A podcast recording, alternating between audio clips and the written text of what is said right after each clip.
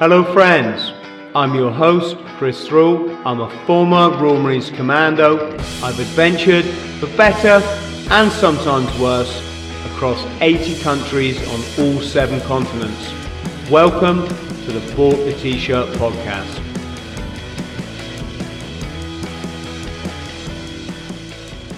Chris, how are you, brother?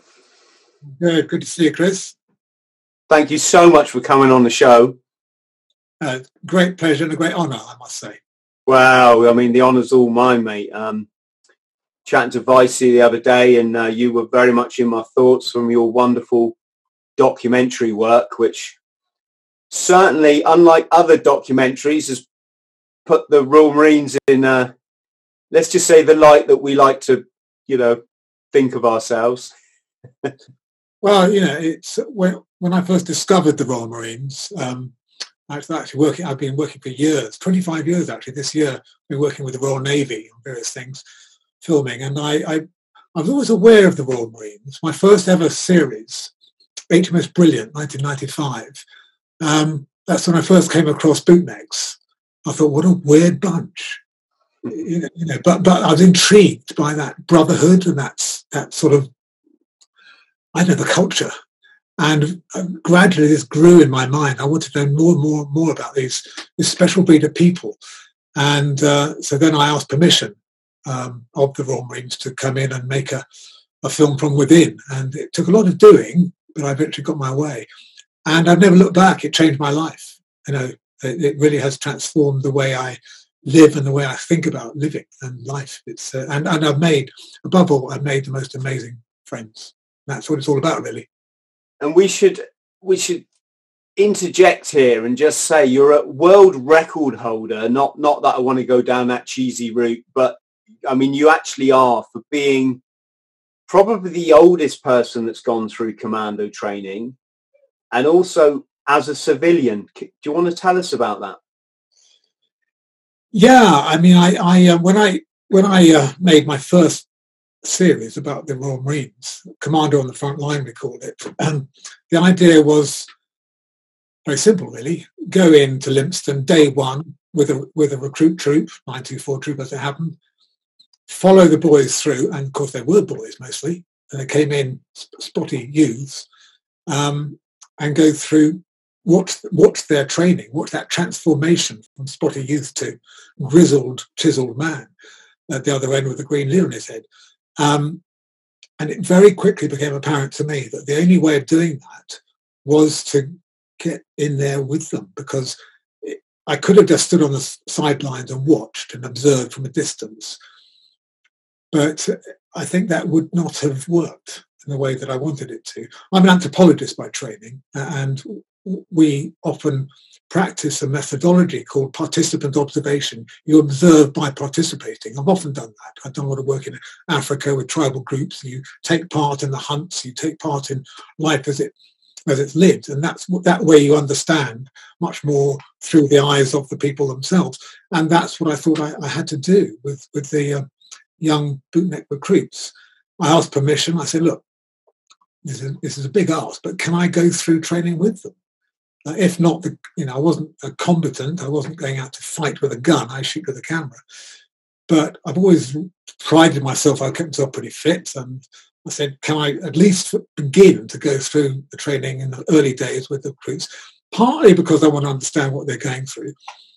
And also partly so that they would perhaps accept me, this old guy coming into their world um, with a camera. Uh, and sometimes you've got to break that barrier down, you know. And they said, "Okay, Chris, well, have it a go. Have, give it a go. But you, you fail, you're out. You know, we don't make, not make any exceptions. Um, you could get injured, in which case you're buggered because you're going to end up in Hunter Tree, or the product's going to fall, you know, fall down flat.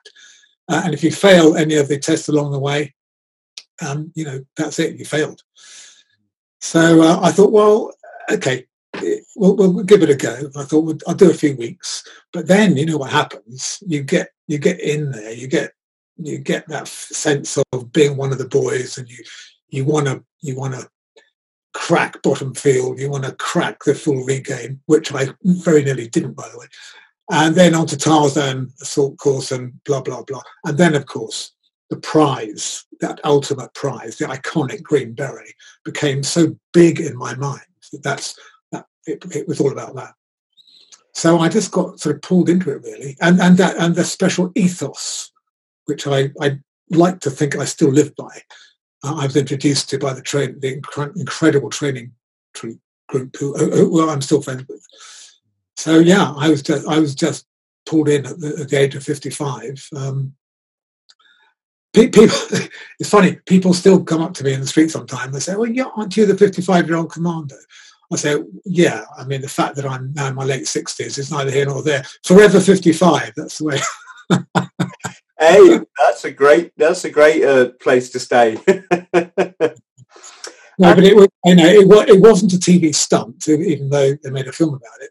It was very much to understand the way a bootneck thinks, especially as the plan was not only to go through training with the boys, but the ones that came through to get the Green Beret, to pass out within three weeks. They and I, I with them, were in Afghanistan on the front line. So it was, it, it was, it wasn't a stunt. It was very, it was a very serious um, situation.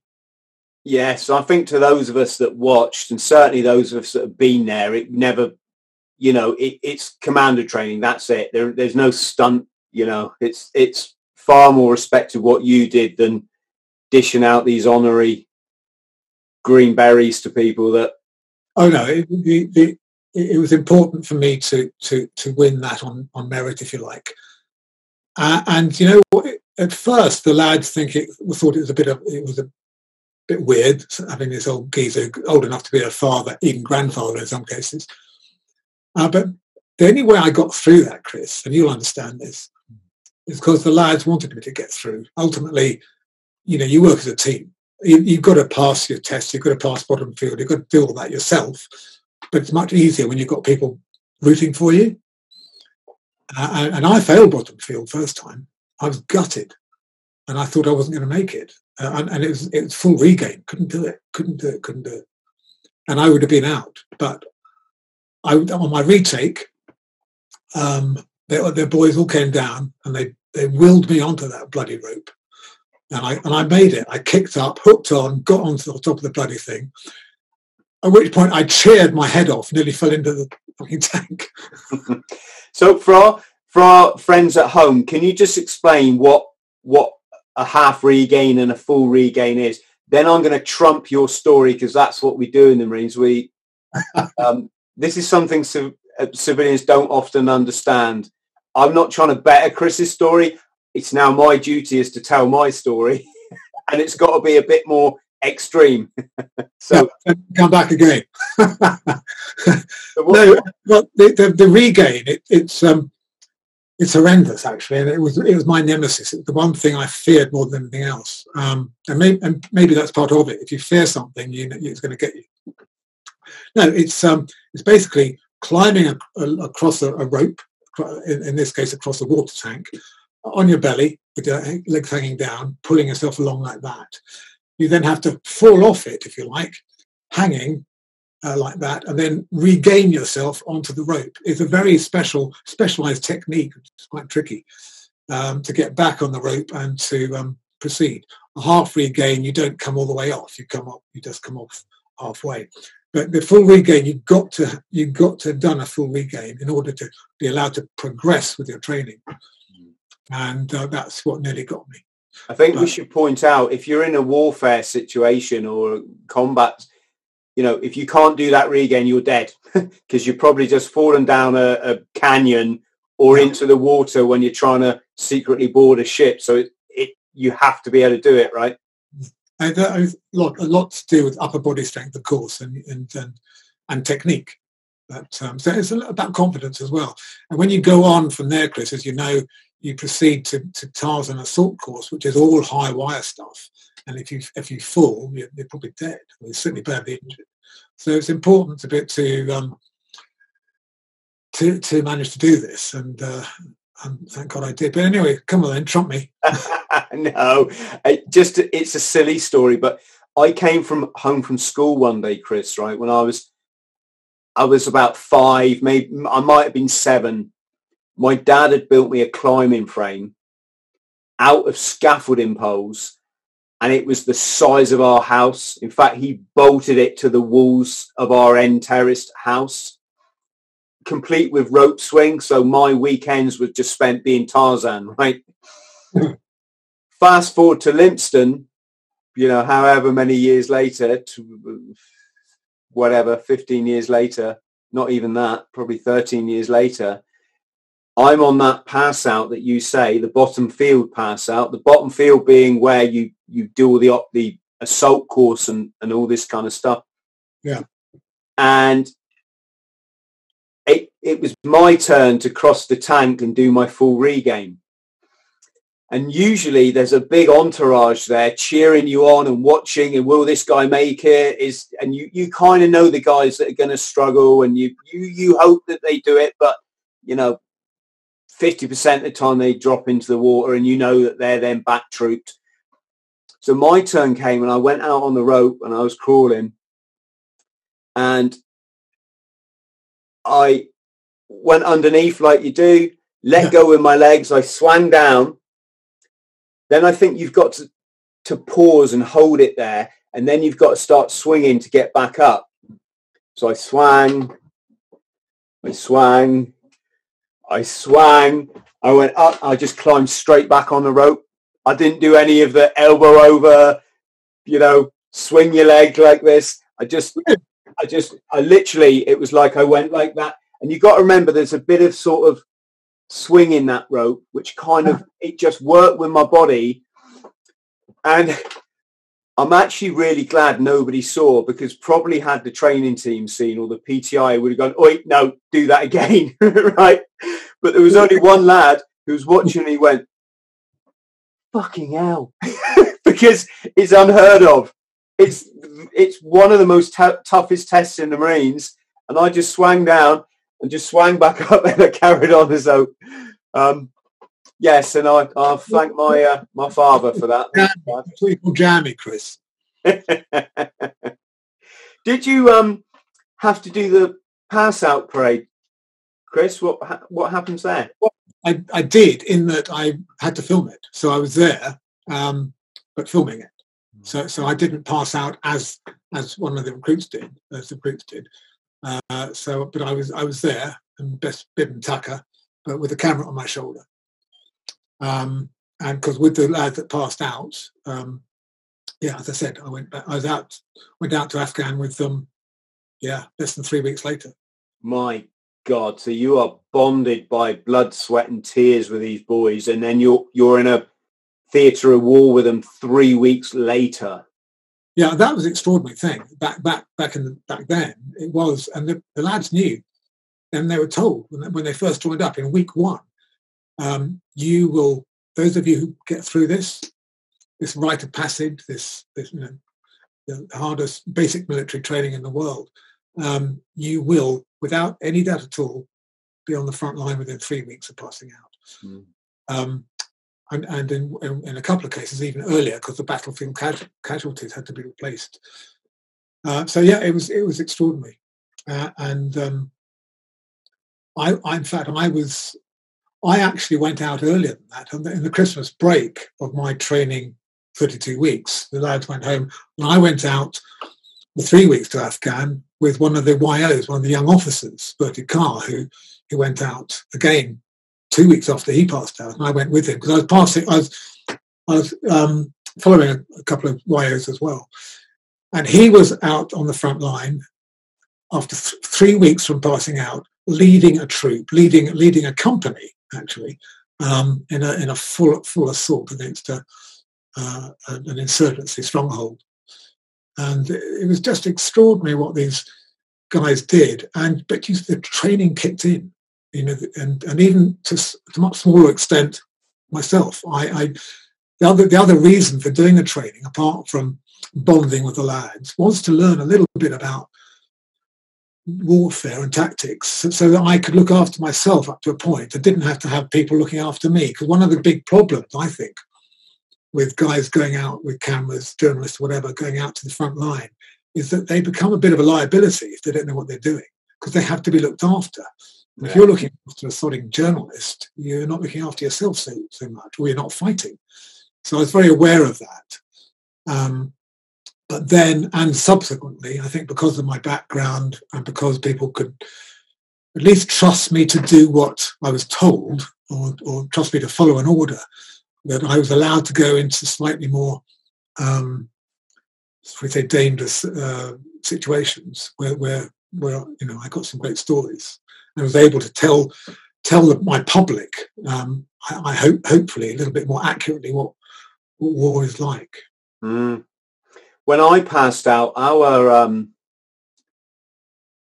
our commander, when he gave his speech to our company commander, uh, and he's talking to the families, to the parents and the wives and the girlfriends and this kind of thing, and in some case children.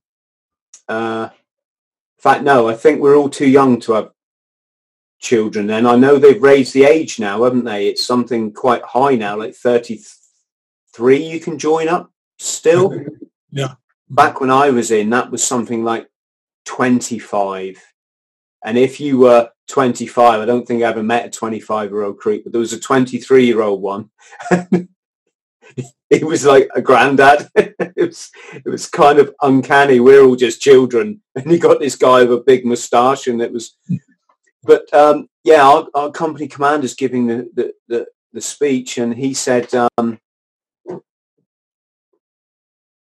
and he gave the example. He said back in nineteen eighty-two, within something like two weeks of passing out of recruit training, such and such a troop were fighting in the Falklands, and and that was like, yeah. It, I, I'm not going to say it was shocking. It, it's just it's a reality, you know. It's a reality. Yeah. Lo and behold, sixteen weeks later, I was in combat, or, or was in the, um, you know, seeing active service in the Northern Ireland conflict, and it, yeah, it all gets very real, doesn't it? It does, and I think one one of the things that I found out, and certainly one of the lads found out, was that when you go in to start training, you're, you're thinking, "Wow, yeah, let me get out, let me get out and start, you know, fighting," because um, that's what it's all about. That's what we're there for to do. But actually, when the rounds start coming down, um, it, it, it, there's a new reality kicks in. War is is horrific. War is nasty. You might be good at it, or you might be trained to deal with the, the enemy in, in, in the way that bootnecks do. But um, once you tasted real war, you know, it's, it, it, it's in, in a sense, it's enjoyable because it's adventurous and you're with your mates. But my God, you see some horror, horrific things. Yeah. Uh, I think whilst I'm so proud of my background now with the Royal Marines, so proud of my Green Beret, and so proud of the friends I've made. Um, you know, I've, I've lost friends as well, as I'm sure you have, Chris. And it, it's, um, you know, in fact, you can't see. In fact, if I turn around, oh, can can you see? Can okay. you see that? Yes, I can. Yeah, that's um, I mean, that's Orlando Rogers, who was my troop commander. Um, who sadly is no longer with us, but he's always on my wall. I'm a great friend. He wasn't actually killed in combat. He died in an air crash. But um, he had two very, very um, kinetic tours of, of Afghanistan and came through it and then died in an air crash down in Poole. Um, but the point is, it's that comradeship, it's that closeness, that's that bonding, it's that fraternity that I've never known. You know, I... maybe rugby playing days, you, you get that bond with with with mate, your mates and your fellow players, but there's nothing like the bond you get with the guys I trained with and accompanied. I won't say went to war with. I didn't go to war with them. I was, they were the they were the soldiers. I wasn't, but I was there by their side filming them, and um, I will never forget those men. Uh, but the ones that I'm still in contact with, and sadly the. The the few that I've, I've that were killed. There was one lad, Georgie Sparks. He was the youngest, I think, in our troop, nine two four troop, and he was probably the weakest of the one of the weakest of the recruits. And everybody thought Georgie would never make it. He'd never get through training. He'd never get through bottom field. He'd never get through whatever. But he had something. He had that bootneck thing of determination. And it was because he wasn't as strong physically as some of the others, he had to work harder. He had to be more determined. And that's why he got the Commander Medal at the end of at the end of uh, training, because people were so respectful of him, so impressed by his determination to get through. And um, and Georgie, yeah, his dream was to, to be a serving Royal Marine. And, and actually, he really wanted to help the people of Afghanistan. He was a very deep-thinking boy. He was dead within nine months. He was a sniper, and he got killed by a rocket-propelled grenade. And Orlando, who um, my friend, phoned me. He phoned me from Afghanistan to tell me that Georgie had um, been killed. Uh, and, and we buried him. We buried him on what would have been his twentieth birthday, mm. uh, in, at, up in Epsom. And I, I had the great honour of reading it, the eulogy. But uh, my God, that brings it home. That does bring it home. Yeah, it's um, it, it, uh, a million words can't really describe it, can they? Really, that that reality. Um, yeah, no, no it, it can't. And of course, then again, I, I know you know, and I watched your your, your great interview with Vicey the other the, Paul Vicey the other the other day. Um, it's not just the obviously the people that die, they've, they've gone, and you, you you respect their memory. But lads come back with terrible injuries, like Vicey, um, who who by the, the, the strength of his personality got through it, and and with the help of his mates, of course. Um, but others suffer uh, the the internal hidden injuries as well, the P T S Ds and the anxieties and the night attacks. You know, the the and that's a terrible thing to have to live with. And of course, we're seeing it bubbling out now increasingly. Everybody talks about P T S D, but actually, I think it's I think after the Falklands, it was about fifteen years before the worst of the P T S D bubbled out, and um, that's still happening, of course, post-Afghan. Yes, certainly, and and the government are virtually turning their backs on veterans. Um, God, there's a whole load of politics, Chris, and I don't really want to go there because probably my listeners have heard me say it all before. But, you know, if you're going to send these young people off to war, you need to look after them when they come back, isn't it? I mean, that's as simple as I can make it. Um, I think you're right, Chris. I, I, and I think um, there's always more can be done about uh, for, for, the, for the boys and girls who, who come back injured either physically or, or emotionally, mentally. I think we're in a better place than we used to be. I mean, my dad, uh, he was a pilot in the Second World War, uh, fleet air arm pilot, and he uh, he had he had P T S D, but he had P T S D. We know we we knew that all the way through his, his life. You know, he died last year, and he still he still had this problem because um, he was he had a. He crashed and was bad, badly injured. But the, the, the real injuries were within. He lost an eye and all sorts of things. But he had this terrible tendency to depression that came from the war. But that wasn't recognised then. Yeah. You know, they didn't talk about P T S D. Uh, so I think we are much more aware these days. Yes, more can be done. But I think certainly the public is much more aware that um, of what these young people who represent and help to f- protect our country and protect our allies. And you know, I think um, I think it is. I think it's more recognised than it used to be. That's what I'm saying. Chris, what's it like then landing in a war zone from a, a physical perspective? I, I imagine you get off the Hercules and there's a barrage of heat and everything. I know you've had lots of life experience before, so you're not a stranger to kind of exotic lands, but you're there, you're with these young guys, the heat hits you, and it's like, ah, this is real now. And what's it like going into your, your forward operating base? Oh, boy. Well, I mean, when I first went out, the first tour I did was nine, was two thousand six, seven. I went out over the Christmas period. So it was, uh, and that was, um, it, it, the war was slightly different then. it was more of a shooting war. It's more of a, if if you like, a, though it was anti-insurgency, counter-insurgency operation, it was still fairly conventional in that you had the enemy there, we were there, and you were shooting at each other. You had tactics and strategy, and um, we were a place called Kajaki, where the, where the, the big dam we were, we were protecting against the insurgents, um, and that was advancing through, um, I would say, rocky desert. I'm always aware that you were being watched, but we weren't then concerned about I E Ds, improvised explosive devices. It, it, wasn't, it wasn't really in the game in two thousand six, two thousand seven. Um, and there, there were ambushes, and we, you know, we were ambushed, and, and that's the first taste of action I had when the, the bullets started.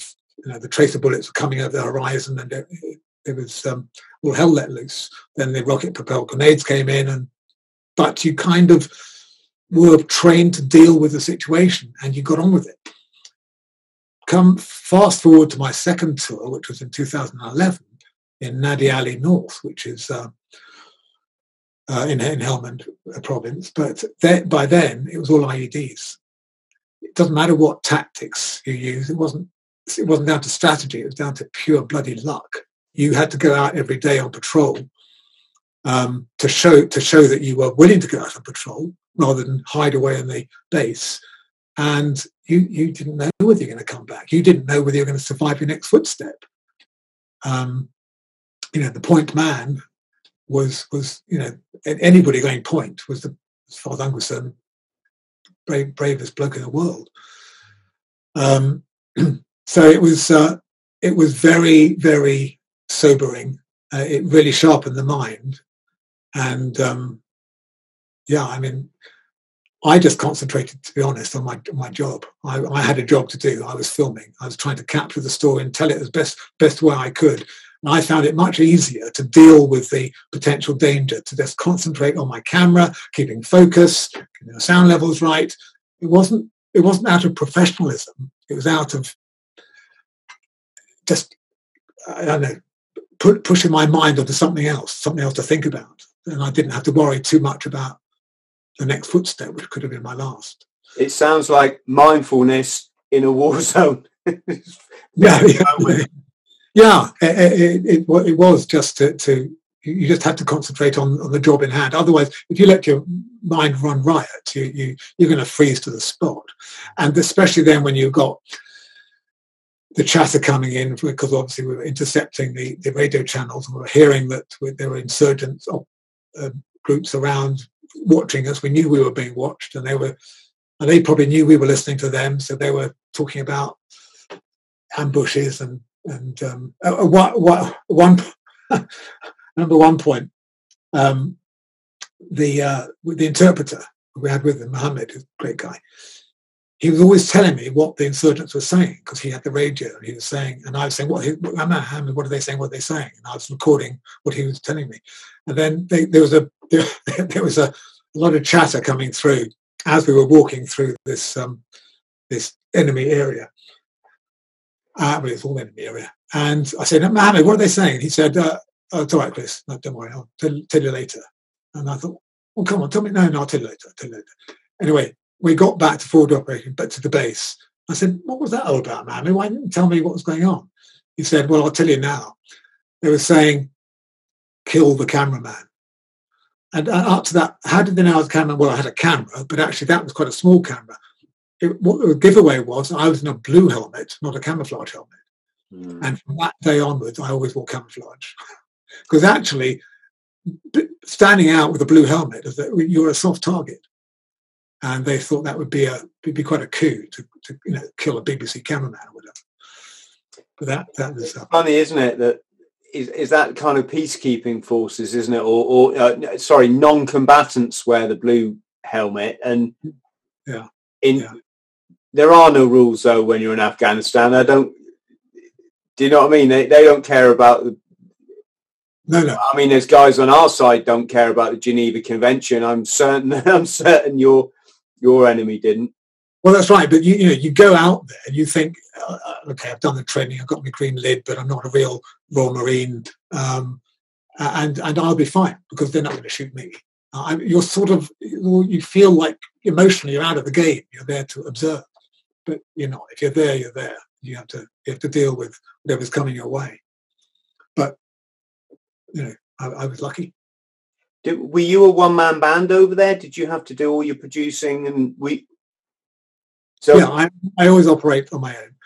Um, so, so I, I do all my camera work, my own camera work and recording, and that's um, again, that's much easier in a as a as a war correspondent or filmmaker, operating alone, carrying everything on your own back, rather than having a crew with two, three, four people. Uh, you are then much more of a target on the one hand, but actually more importantly, you are having to be looked after by minders, by military minders, by other Royal Marines, who should be concentrating on much more important work, their own job, rather than looking after, um, you know, soft, soft civvies, so to speak. So uh, it was much easier for me and much easier for the Marines to have me alongside them as a one-man band. And so it must have been on your mind, Chris, all the time. Every time you set foot on patrol, there was the potential that you're going to film the guy in front of you going bang and bits flying everywhere. How did that fit in with your kind of filmmaker's mind? Um, it's it was it was part of the reality that I was, I, I knew I was facing. You know, I, I, I saw some pretty terrible things. Um, had you, I, mate, sorry, I probably I put you on the spot there a bit, so I didn't mean to do that. What I meant is, had you like a line that you'd drawn that, right, if this happens, it, it's going to be filmed, but it's not obviously going to make the final cut? I mean, you're producing for the networks anyway, right? So they can have their level of what they can show and what they can't. But, you know, it, it's a big thing, isn't it? If the guy in front of you steps on a landmine or, or gets blown up by an I E D, are you, you, you must be torn then. Am I, am I, obviously I'm, I'm sure your first response would be to help the person, you know, first aid, obviously fellow Marine. But then of course, from a observer's point of view, that's kind of action. That's what you're there to, to film. Oh, yeah. No, I, I mean, I, I, I knew myself, and the and the guys knew I was there to do a job. I, I you know, the mortar man had his job to do. Um, I had my job to do, and that was to film what was going on. Um, but it, it's all, you've got to take life as it comes in, in, a, in a war zone. And if somebody was injured, of course, I'm not going to stand by and film film him as, as he's bleeding. I'm going to get in there with the morphine and the and and, and the band, bandages, and I've what they've got, and do, do what I again was was trained to do, as they would do for me if I if I caught it up. Um, but having said that, within reason, I had to keep filming. So when there was an ambush, when there was an attack, when we went in all guns blazing, uh, you know, I was I was filming as best I as best I could. Um, yeah. So it, it was, a, but it was a balance, and one would not. Well, I would never have neglected to look after a, um, a, a comrade, as I, I'm proud to call hey, this guy. You don't need you don't need to explain that to a fellow Marine, mate. Of course. Um, well, did you film any bangs? Did you film Vicey's I E D, or or am I just is that my mind playing tricks on me? I didn't film Vicey's I E D. I did film bangs, yeah, and and um, and and bullets hailing in, coming in, and far too close for comfort, uh, so all, all of that good stuff. But no, with Vicey, I did. Um, I spent a lot of time with Vicey. He was one of my main characters, if you like, and, and because he is the main character, he is, he is, he is, he's, he's born to it. Um, no, he's, he's a great guy, and I, so I featured him in a series I did called Royal Marines Mission Afghanistan, two thousand eleven, and um, the last thing I said to. Uh, the last thing Vicey said to me before I was out of there, um, it's an, an incredibly kinetic uh, area of Nadi Ali, um, a place called Toki. Um, he said, "It's it's all it's a lottery. It's it's uh, it's just chance. You know, it's it's all about statistics. And um, the day is going to come when your luck runs out."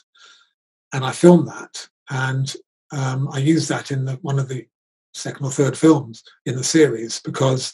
The next thing I I, heard, I went, but I heard Vicey had caught it up and was very badly injured and actually died twice on the helicopter. He was brought back. And um, so, although I didn't film the actual bang that did for him, um, it, the story was told nonetheless. And then, of course, as you know, because you spoke about it with Vicey last week, I then followed Vicey uh, throughout f- f- f- as he was getting, well, coming through convalescence and, of course, having his leg chopped off. And I followed that whole story through, having got to know him well, and we developed a friendship and a, well, a relationship of trust. You can't make film without trust, as you know. You've got to have trust both sides. And he let me, bless him, he let me follow him through the whole deal. I was in that operating theatre. He was out cold. I filmed every second of the amputation of his leg and showed it in the film. Yes. What a powerful film that was as well. Bloody hell. Well, only powerful because Vice is the man he is. And I was very privileged, to, yet again, to be allowed access to his world. But and it was to tell his story. But actually, I, I hope that his story comes over to other people who are having to deal, whether they're military or not. Everybody's got challenges in life. And I think Vice's great kind of message to the world is you, you can get through stuff. Mm. If, you, if you've got it here and if you've got the support of your friends and your family, you know, there's a way through. There's a way through stuff. It's funny, when I did my podcast with Paul Vicey, Vicey, when we were off camera, he said to me, Chris, I come across as this macho guy. He said, but to be honest, all the time I was over there, I really wanted my mum. And uh, the worst thing about his deployment is he had to leave his teddy bear at home. uh, sorry, Paul, I probably shouldn't have said that, but... No, but that, that, I think that's what's great about Marines. You know, all, all, all um, tough, hairy blokes. But actually, the, the great thing about the Royal Marine for me um, is that there is a there is a there's a titanium hard out, outer core, but there's always a soft centre.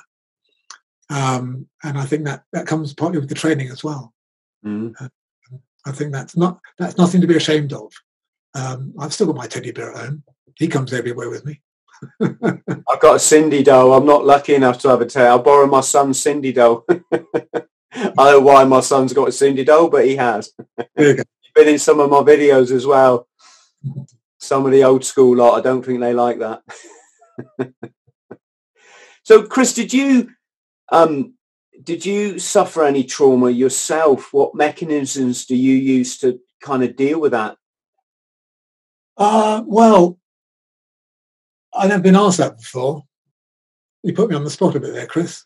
Well, I mean, you know, we live in a very real world. You're a very real guy. I certainly know I am. And I believe in talking the truth. And, you know, I obviously I, I did drugs and alcohol pretty much every day for twenty-seven years, Chris, you know. Mm. And that was... when I look back at that, probably that was masking a lot of trauma that I went through from a very young age. Mm. I think now what I'm learning through the podcasting, speaking to literally hundreds of people a day, even if it's by sort of comments on my videos and, and emails and stuff, it, you know, a lot of people are dealing with stuff. You know, they're dealing with it, or, or they're trying to, or they're doing what I did, which is ma- kind of masking. I mean, I wasn't, don't get me wrong, I wasn't always masking it. Sometimes I was off raving. It was bloody brilliant. Um, but, but yeah, I just... I mean, any you know, kind of your question. Um, I thought, um, I thought I was all right, but it was my wife who recognised that I wasn't all right. Couple of years ago, I guess now, um, and she, bless her, um, you know, she she she recognised that not not all was, was was right, as I say. I'd gone through, I'd come through, oof, twenty years of operating in various war zones. Afghan being just one of them. I did a lot of work in Africa and various places of combat, civil wars, and, and actually also famine zones and and and. Just horrific stuff, and um, yeah. So anyway, yeah, okay. I'll be I'll be upfront about it. I was diagnosed with P T S D two years ago, and had incredible treatment um, from, from a wonderful lady who, who uh, really sorted me out. And um, yeah, and I think it was that thing of I wasn't admitting to myself that there was a problem. It took those that loved me to say, Chris, yeah, you've got a problem, mate. Uh... So, sorted, and I'm very grateful for it. And um, it's a journey that I'm glad I took, but my God, there were some dark times, because it's about, it's that cumulative effect of experiencing stuff, seeing stuff, seeing horror, yes, being frightened. You know, it builds within you, and you you you put on a front to everybody, including yourself. I'm not frightened, I can deal with this, but actually it eats away. And um, I think probably one of the things that got me down more than anything else, apart from seeing some of my friends mutilated and killed in, in war zones, was um, were the great famines of the mid eighties when I attended. I was filming them and actually working amongst the people of Ethiopia and Sudan, and seeing tiny babies, dead, dead or dying babies in their mother's arms. And it, it, you, you deal with it. I'm a professional. I'm reporting this. And I want to tell the world. And blah blah. But you, you, you it, it gets. It's in here. It's in here, and um, it catches up. And um, that's why I would. I, you know, anybody watching this who maybe think they have a problem, and they, it might be military or not, doesn't matter. If you've been through stuff and there's something niggling away inside you, get see somebody. There's people out there. Some fantastic people out there.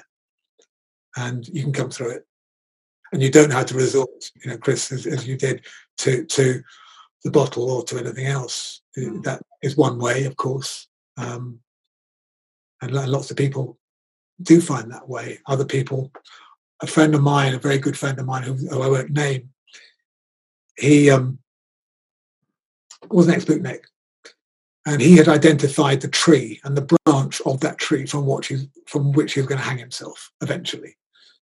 Um, thank God he didn't, and it was the love of his two boys that prevented him from doing it. But he, he was ready. He's ready to. He's ready to swing. Mm. Mm. That's the thing we can take from this. Is I I've spoken to several of these people that well, when I spoke to Dave Radband, who was a Special Forces support group, he make, makes no secret of the fact he tried. I think he tried to kill himself three times. Um, his family had to cut him down one time, which is just about, you know, worst scenario I think you can ever think of as a bloody parent or a wife or, or a, certainly a child. Um, but what can we take from it? Well, what we can take from it is these people have moved on, and it's not like that for them anymore. So for friends out there, brothers, sisters, if you're struggling, remember, pain is temporary. It's always temporary. There's a light further on. You might not have seen it yet, but it's there, and you've got to remember that. And the, the first way of tackling it is, like Chris says, reach out. Reach out. I'd say reach out to a professional like Rock to Recovery or one of these groups, simply because you can reach out to a friend. You might not get the response that's the most helpful if they are not really a trained professional. But um, yeah. And actually, the, and the professionals know that there. Are, and P T S D isn't. There are very there are various strains of P T S D, and they can be treated in slightly different ways. And the professionals understand that. Although I would say this, Chris, um, another series I made, which I'm really proud of, having having done it, having made it. It's called War Torn Warriors, and I followed some very badly injured um, bootnecks, Royal Marines, uh, uh, uh, up to uh, Everest base camp. Mm. These boys like Ben McBean, the legendary Ben McBean, some some your viewers might well know or recognise, um, double amputee, um, blown up by I E D, and, um, and and others as well. We went up together. We we trekked up to base camp, you know, with metal legs and metal arms, and uh, but they got there, and that that the achievement. Um, meant a lot to the to the boys and girls, because um, we had we had Royal Navy personnel with us as well, And then, and actually, uh, a handful of these very badly uh, injured Marines then climbed a six thousand meter peak. It was quite extraordinary to see this. Um, and it was, and they came back proud as punch and and absolutely um, invigorated and renewed, reborn. Um, and part, partly that was because they did it together. They got that that togetherness back. So I think a lot of lads leave the Corps, for example, don't they, Chris? And one of the things that they miss most is is is the bonding, is that is the comradeship, and they're bereft without it. So sometimes you need to you need to you do need to reach out for your mates. If if it's not to actually say, "Oh my God, it's all going wrong," and help me, it's just just to have a beer. Mm.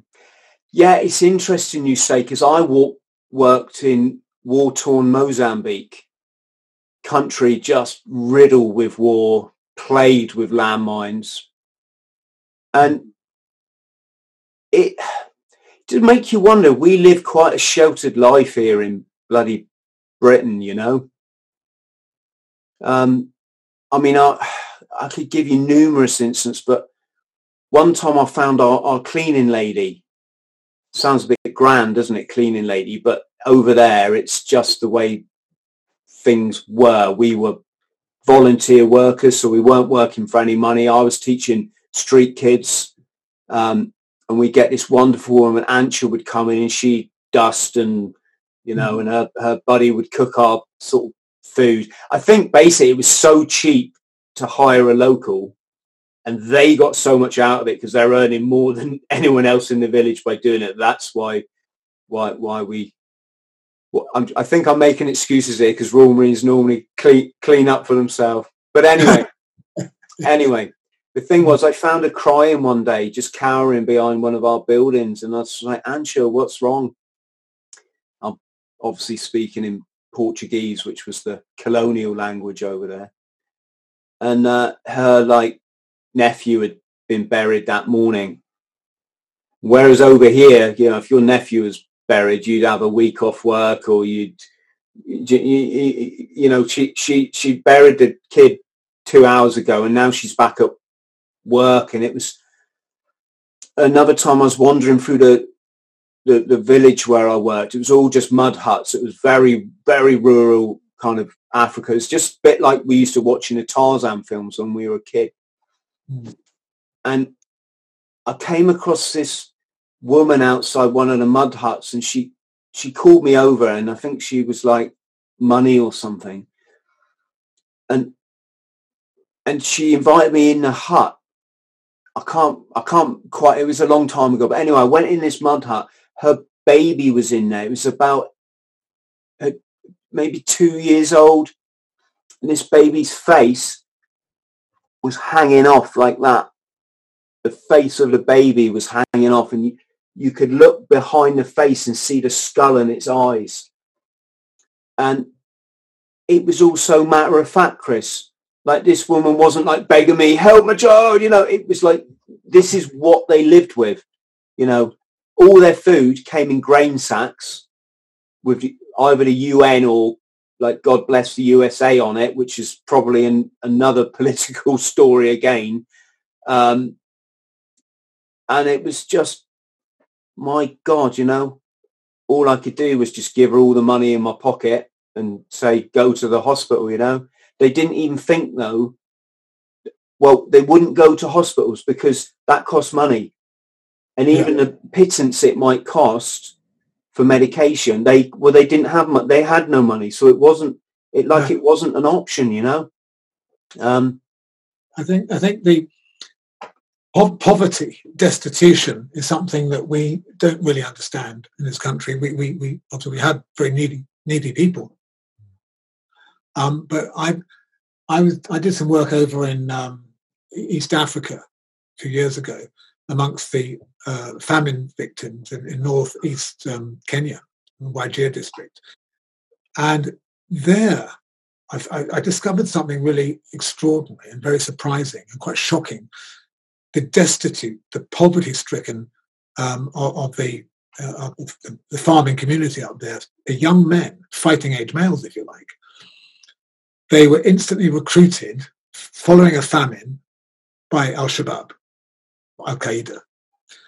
And it suddenly struck me, there's no better recruiting sergeant than a famine, mm. because they come along, and these men who've lost their cattle, lost their animals, lost their wherewithal, lost their future, they say, well, hold on, here's ten dollars, here's a, a Kalashnikov, and here's a purpose, um, and here's some food.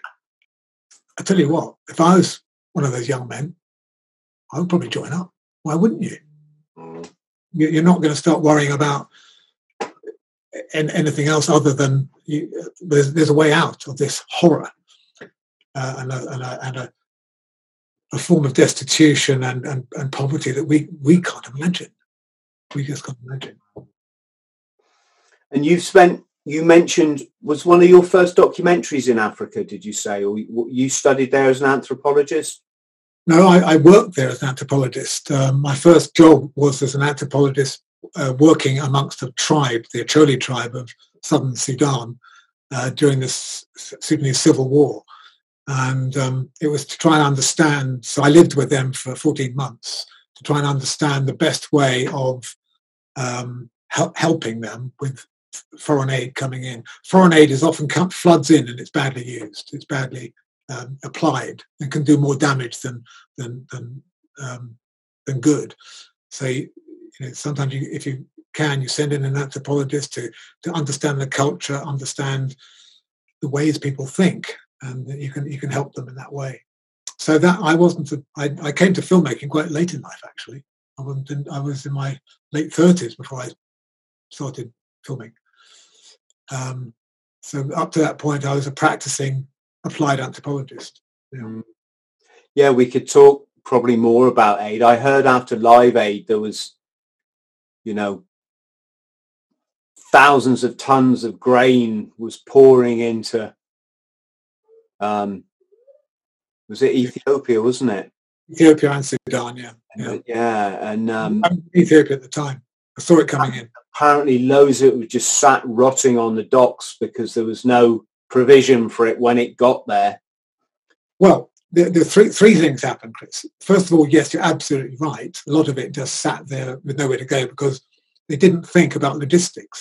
You know, they needed the military there um, because it, it, it came to the ports flooding in, but no no lorries to take it to the next stage.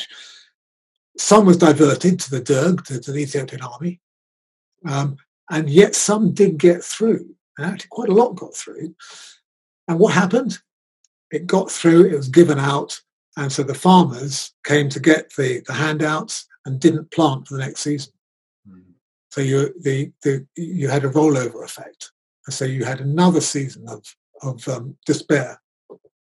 People don't think through the logistics of aid, applying aid. And uh, that's why I think that, you know, we do, we sometimes should rely more on the, the military mind, because the military mind is used to logistics, thinking logistically and strategically and tactically. And sometimes they can teach a thing or two to, to the so-called professionals or experts in, in aid application. That's one of my hobby horses. it, it's interesting that when I, again, when I was in Mozambique, you know, we're, we're there, our title was development instructors. And you're in these rural villages, and it really makes you question what is development, because if you, you know, you put a water tap or a well in one of these villages, the next thing you got Coca-Cola trucks rocking up, and they're putting, co- I mean, some of the villages had a Coca-Cola machine. They didn't have running water. Mm. And then you've got to go, what is development? You know, what, what is, are we trying to make them like this mess we've got at home of just ugly urbanization and economic growth at all costs, which just then destroys the, the ah yeah but what's interesting, Chris, you, you, again you're absolutely spot on with that, but um because what I saw when I was living with the Acholi tribe, a, a very traditional tribal um group, that it was all about being together, it, that being was more important than having, and that's something you've forgotten in our society, except now. COVID nineteen has taught us a lesson or two. Suddenly, we're actually helping each other. We're being sensitive to each other. We're talking to each other, even it might be remotely, it doesn't matter. Um, and I think we're rediscovering the importance of being rather than having. And I hope when we come through the, to the other side of this contagion, that we will learn a lesson or two. The, the, we certainly needed to learn it. John Lennon sang about this forty bloody years ago. Why didn't Why didn't we listen to him then? Exactly. Gosh. So, um, what's the most kind of what's the closest run-in then? Um, I bet you've had loads in your career. Have, have you, has there ever been a time you thought, "Oh my God, I'm going to buy the farm now"? um.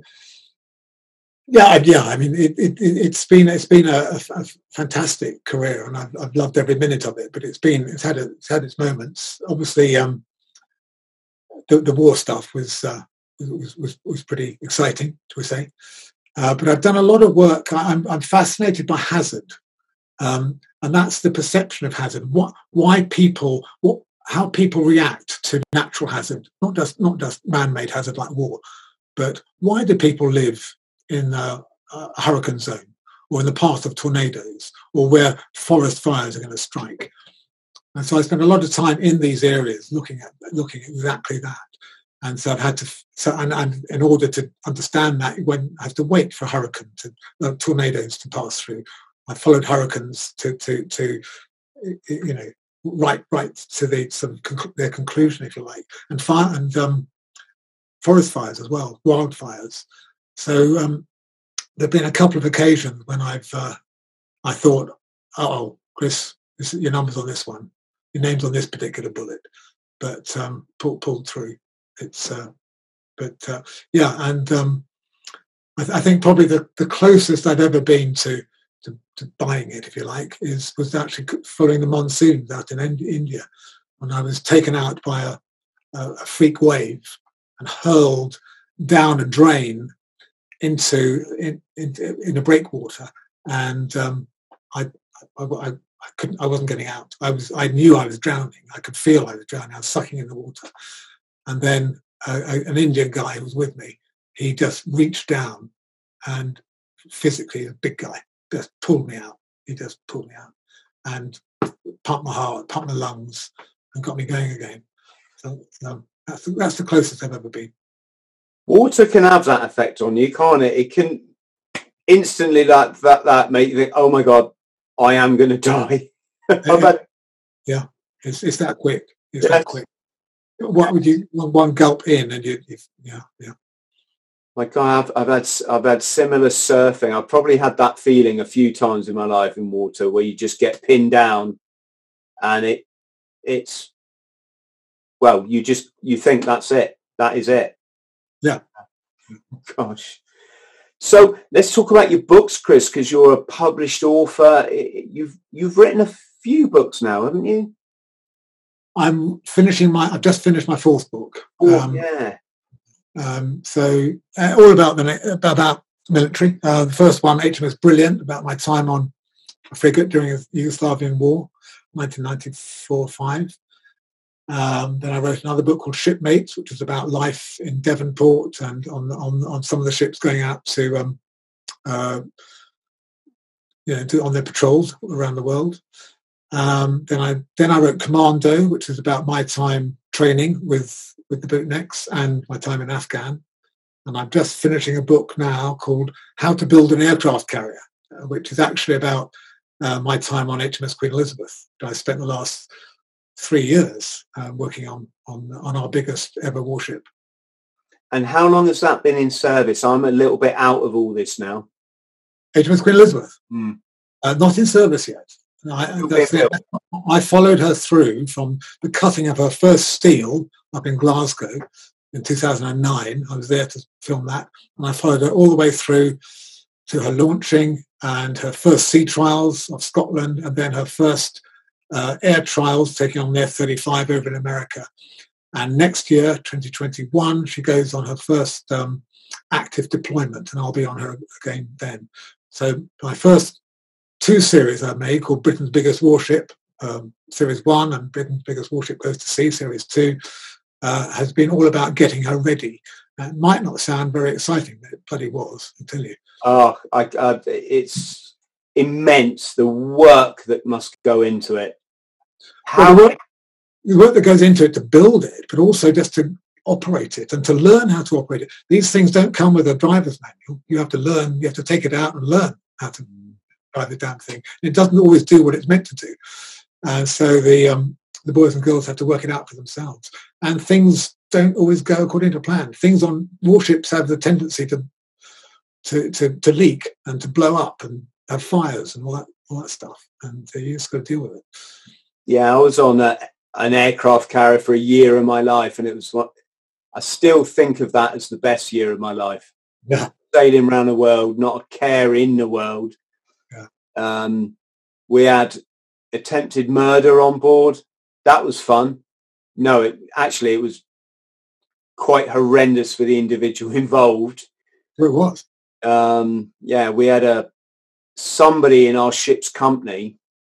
We were the first ship to have females on board.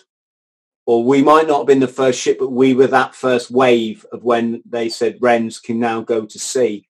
Mm. And we had a medical officer. Um, so I, I can't remember that we, she wasn't like a quorn. I think she was actually a, it doesn't really matter, but she was the equivalent of, say, like a captain or something, right?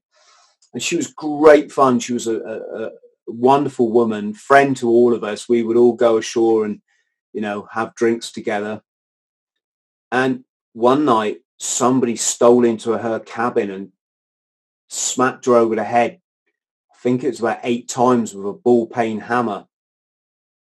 So obviously attempted murder. And, well, I think you know yourself, Chris, only these kind of weird things kind of go on in the forces. These kind of really, I say two things in life, you know, bizarre things happen in Hong Kong and bizarre things happen in the Marines. And this was one of my Marine stories. Fortunately, Um, obviously she survived. Um, we had a, the, the reason I say it's funny is we had to reenact the scenario, obviously without somebody doing this. We all had to go to where we would have been on that night. Well, to be honest, I think it was two in the morning. So everyone would have been in, in you know, been in their beds or their bunks. Um, and so we're, we're all, There was twelve of us Marines on this ship. Of it was about two thousand people when we went to sea. It was actually a bit, bit more than that. We just sat in our mess deck, listening to the tannoy, and whoever it was on the tannoy was going, right, the, I can't remember how they referred to him. He wasn't a murderer because he didn't kill her, but it was like, the attacker is now coming down sea passageway. He's now entering the, and we're like, you're making all this up because no one really, we still didn't know like who had done it, right? And um, in the end, I think they narrowed it down to a jilted stoker. I don't know if anyone was ever prosecuted. And then weirdly, fast forward two years when I was serving in Plymouth, the um, the uh, C I D or whoever it is came into work one day and pulled me out of it. Um, in fact, no, it was the, the Marines police came and got me from my work, took me up to their office, and and there were two C I D there waiting for me.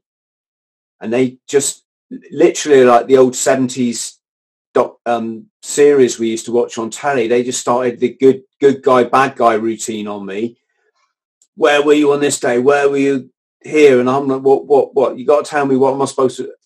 Well, a woman not far from where I lived had been attacked. She'd been hit over the head with a hammer, and her, I think it was her husband or former husband, had served on H M S Invincible. And somehow the police computer had cross-referenced this hammer, Invincible, Plymouth. And, and because I, I, you know, I matched all this criteria, don't, don't ask me how. Um, My, my name came up. So I'm there with the police, who then took me home because I had to prove like where I was on this day. And um, yeah, I'm having to prove I didn't murder, didn't murder someone, which fortunately, I was um, I had a receipt for a fishing rod at the time. The woman was um, was this woman was a, another attempted murder, and I had a receipt. I I bought a fishing rod on that day at that exact time. So oh, an alibi. Hey. Yes. Funny, interesting. Yes.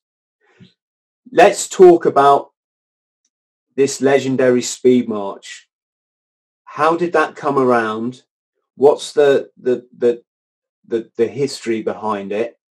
So it's a, is it it's a marathon distance?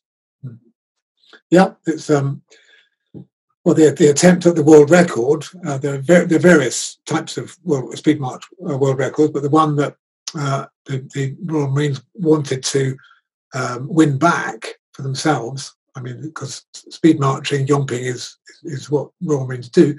Um, was a yeah full marathon, uh, carrying forty pounds on their backs, uh, and in, um, in combat boots and whatnot, um, and, and combat gear. Mm. And yeah, so and the I'd been with the Royal Marine team. I think th- three efforts to try and crack this record, um, and the. First one, the first time they tried it, I can't remember the date, but it was um, well, a good few years ago. They they did a good run but failed. They did, you know, hands up, they didn't get it. Second time, um, you the thing is, all eight men that start have to finish and have to finish as one, speed marching. And one guy went down a quarter mile to go and actually nearly died. They had to take him to hospital, but because only seven. Um, Crossed the line in good in good time. It would have cracked the would have smashed the record. It, it didn't stand. The third time, and this is the film I made uh, uh, much more recently. Uh, the guys came through and but uh, and broke the, smashed the world record, and were disqualified. And unbelievably, um, Guinness Book of Records said they were wearing the wrong trousers. Um, They should have been wearing the same trousers that were worn in the when the world record was smashed, or was first set rather, uh, twenty years ago. There's a military denims, if you remember those. They don't. They're not made anymore. Anyway, it was just one of those things that it's a, it's a box that needed to be ticked. It wasn't. Um, but as far as the boys were concerned, as far as I'm concerned, and as far as the great Scotty Mills, who led the boys, who trained the boys. Um, They got that world record. It's theirs, really, and everybody recognises that. Except yes, in- of course. Records. Yes, that was a very bizarre turnaround. Scotty's a, a very old friend of mine. We go back, gosh, nineteen, nineteen eighty-nine, I think. I first met Scotty, and he's really he's done well in the Royal Marines, hasn't he? To go from. Oh. I mean, Mister Motivator or what? He's a, he's a great guy, one, one of the best, and is just so good at motivating uh, young guys. In fact, I first met him when uh, I was making Commander on the Front Line back in two thousand six, um, and he was in Hunter Company looking after the broken Marines and putting them back together again, both in body and mind. And he, there's nobody better at doing that than Scotty. And he was, and he got those lads over that line, and, and they, they, you know. Never mind the trousers. He he he made he, he was behind those boys breaking that world record. And uh, how how did he he was running along telling them sto- motivating stories the whole way, as well as pointing out the landmark. Right, this is London Bridge. This is you know, oh yeah, Buckingham Palace, and he's giving this whole like cop because he's from London originally, right? He's, he's uh, South London. He's uh, he's from Lambeth. And actually, when we came through Lambeth, he started singing the Lambeth song. The Lambeth. It actually sped up then, I think, to get away from his singing voice. But uh, no, he, he, he didn't stop. He was motivating and um, talking all the way through. And um, yeah, incredible guy, incredible guy. I mean, most people, I, a lot, a lot of people wouldn't even consider a marathon. He's doing it. He's got combat boots on. And he's talking, and he's got to keep up with these guys. And they they were extremely, extremely fit, weren't they? Oh my God! Yeah, absolutely. I mean, as fit as any international athlete. I mean, they, they say that to get through the commando course, you you've got to have, have approached the level of fitness of an, an international athlete. But those boys were beyond that. and you run a marathon with forty pounds on your back, please. Mm. And uh, Scotty, if you're watching, can I have that tenner back, mate, please? Yeah, no, massive credit. Major Mills was a was a recruit, so he was a Marine, like a, a non-commissioned officer that rose through the ranks. And um, yeah, amongst core legends, Scotty is definitely one of them, isn't he? He is. Yeah. The real am- ambassador for the Corps. Yeah. Him and Phil Gilby, we should we should say. Yeah, Phil. Yeah, I mean, Corps R S N. Both both of those guys I, I joined up with back in the day. Yeah, I mean, there are so many legends, aren't there? Um, and and you know, they, and they really are. They're, they're, and the thing is, the thing, the wonderful thing about the Phil Gilbys and the Scotty Mills is that once they left the Corps, it's not lost because they bring that determination, that ethos. They bring that Marine thing, and they bring it to to Civvy Street. Uh, and I've always said the the Royal Marines ethos, the, the determination, unselfishness, loyalty, cheerfulness in the face of adversity, all that good stuff. If we could bottle that and sprinkle it around society in general, the world would be a better place. And that that's, that's I'm, so, sound like I'm preaching now, but I really believe that. I know. You say it, Chris. You say it.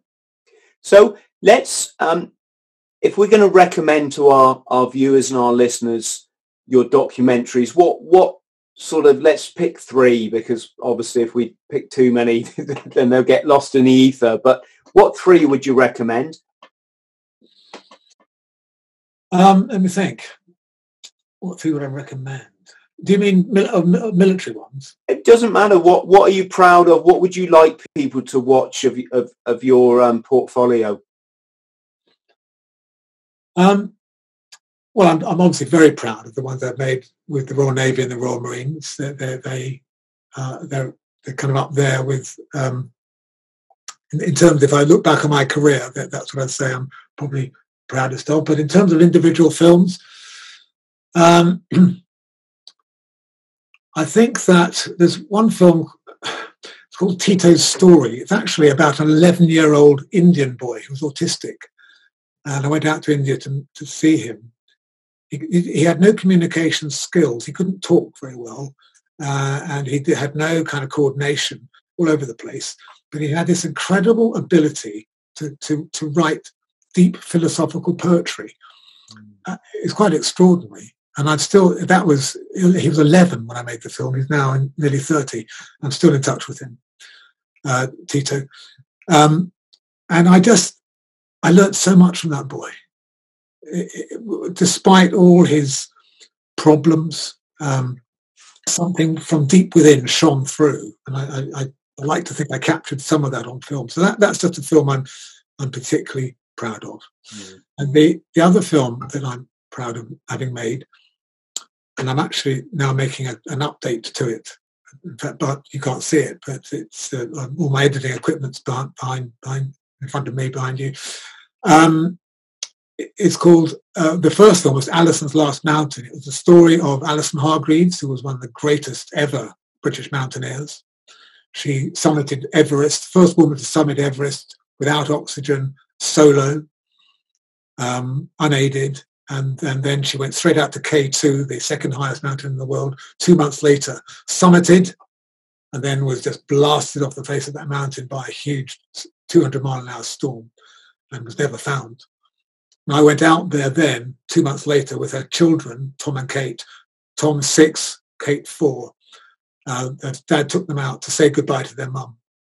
Very moving film, Alison's Last Mountain. Gosh. twenty-five years later, not last year, Tom, who I first knew when he was six, became an incredible mountaineer, a phenomenal mountaineer in his own right. He'd summited all six of the big alpine peaks in one winter season. Um, Climbed solo, probably the most talented mountaineer that I've ever seen. And he went out to Nanga Parbat in the Himalayas last February, uh, sorry, February twenty nineteen, in preparation to climb K two, the mountain that killed his mother. And he was killed. Uh. He, he was again uh, killed by an avalanche, and he didn't. Um, twenty-five years later, The son um, now lies, still, he's still up there, but he wasn't recovered. Alison's still up there, she was never recovered, and they are in, in the same mountain chain. Bizarrely, they died pretty much the same age, in their early thirties. So that's the film I'm making now. I went I went back out to Nanga Parbat with Kate, the sister, who was four when I first met her. She's now twenty-eight. We went out together to pay her last, her last respects to Tom. So that's an incredibly moving, emotional film, and it's to do with, it's not actually to do with mountaineering at all. It's, it, that's the backdrop. It's about it's about family, it's about love, it's about grief, it's about dealing with the inevitable, that which is going to catch up with all of us sometime. Mm-hmm. So, um, yeah, sorry, that's a bit heavy, but I mean, the, these no, are the... It, uh, you know, my philosophy is, it's like the Gurkhas say, isn't it? You know, you're better to live life as a lion than as a coward, or some something something along those lines. That, that, funny enough, Chris, Alison Hargreaves' mantra was better to live um, you know, a day as a tiger than a, a thousand years as a donkey or a sheep. Yeah, and that, that, that, that is a Tibetan mantra. But but you know, just to lighten the mood a little bit, um, the, the the other film or series that I'm very proud of is one I made on a cruise ship. It's actually called The Cruise. I made it in nineteen ninety-eight, and I went and spent um, four months on a cruise ship in the Caribbean, um, just about life on, on board on board this luxury cruise ship. Um, to be honest, if you gave me a choice, I would sooner spend my time on a warship. But it, well, it was a diverting uh, four months, and um, I made a. a series of B B C One that was that averaged thirteen million every night. Back in the day, we were getting those sorts of figures. And if, if viewers recognise the name, Jane McDonald, who, who's now quite well known um, for the films she's doing on documentaries she's making for Channel Five, I discovered Jane, and uh, she she first came to the attention of the British public through through through that series. And that, but that was obviously very light-hearted. Having said that, it was still about people who had hopes and dreams. I think that's what fascinates me most about life, I guess. It's about people who have ambition, have hopes, have dreams, and do their best to achieve those, those dreams. Like I'm always saying, my, my friends at home will get sick of it. You get one life, you live it right, one is enough. Well, it, it is, because as far as I'm concerned, you don't get a second chance. So make, make the most of this one. Chris, my last um, point, I was going to say what project you're on now, and you very kindly uh, cu- covered that, mate. Thank you. Is that a Rolex on your on your wrist? It, it is, yeah, yeah. It's one. It's one. Uh, it's, it's the one thing I've always wanted since the, since a boy when I first started reading the James Bond books. I thought I could have, although I think he had an uh, Omega, but no, nonetheless, it felt like James Bond to me. They are funny. I've got what um, I'm on my second Rolex now, and. For anyone listening, it's nothing. It's not a materialistic thing at all. Or maybe it was when I was nineteen when I, I bought my first one after Northern Ireland, I think it was. I had to hock it in Hong Kong uh, when I was homeless in Hong Kong. So I walked into a pawn shop on the Nathan Road, and they gave me about a thousand pounds for a watch that five or so years before I paid thirteen hundred for. So it wasn't a yeah. It it did me all right. Well, I've got a pretend. I've got a pretend Rolex that I got in Thailand back in God knows when, thirty years ago, and that that's a bloody good watch actually. It cost me I don't know ten dollars. It looks like the real thing, and it keeps good time. I mean, it's it's, yeah. it's something to wear it. And, and oh, the, I bought one in I think in Singapore, and it's like really bloody hell. It's just like my real one. Yeah. Um, yeah. My next one, I, I was in Raffles Hotel in Singapore. I was just on my world travels, and um, I noticed they had a jeweller's in there. And I walked past the window, and lo and behold, there's my watches in the window. Not not the same watch, but Rolex Sea Dweller, ridiculous price, two thousand seven hundred quid. Yeah. And something about the fact that when I hopped the first one, I was down on my luck. I was chronically addicted to crystal meth. I was mentally unwell. And now, like, I'm back on my feet. I'm out there smashing it. That's my. I'm got. I've got to have it. It's. It was symbolic. That's all it was. It was. And I bought it. And I'll be honest, I didn't even look at it. It. And it, I don't even know what. I think it's somewhere around the house now. It's about. If you'd buy that watch now, it's about eight thousand pounds. And I've got it. I, I like this one. It's Casio G-Shock. Oh, yeah. Very practical. Yeah, I've got one of those. Waterproof, I think, to forty metres. Um, got an alarm. Casio, if you're looking for a bit of sponsorship, I'm your man. It's just funny how, uh, you know, we, we change as we get older. But, yeah, very quality watches, aren't they? They're just...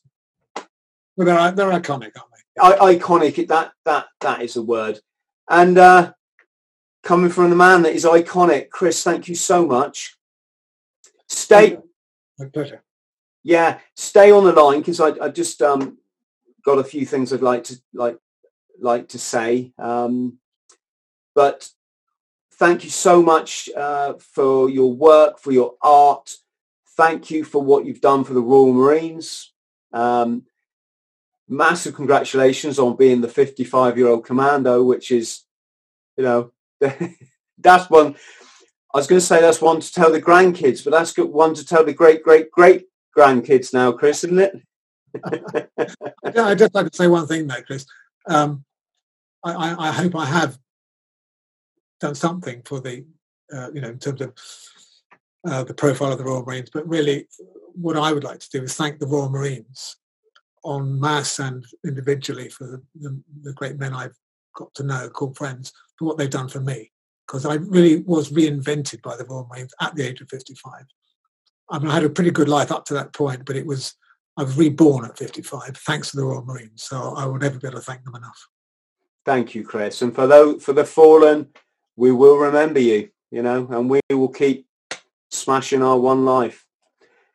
So to our friends at home, massive love to you all. Please look after yourselves. Please like and subscribe. That kind of helps. And we will see you for the next edition of the Bought the T-Shirt podcast. Friends, thank you for listening to the Bought the T-Shirt podcast. Please like, subscribe and share. And don't forget to follow me on social media.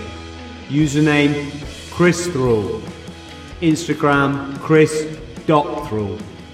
Thank you.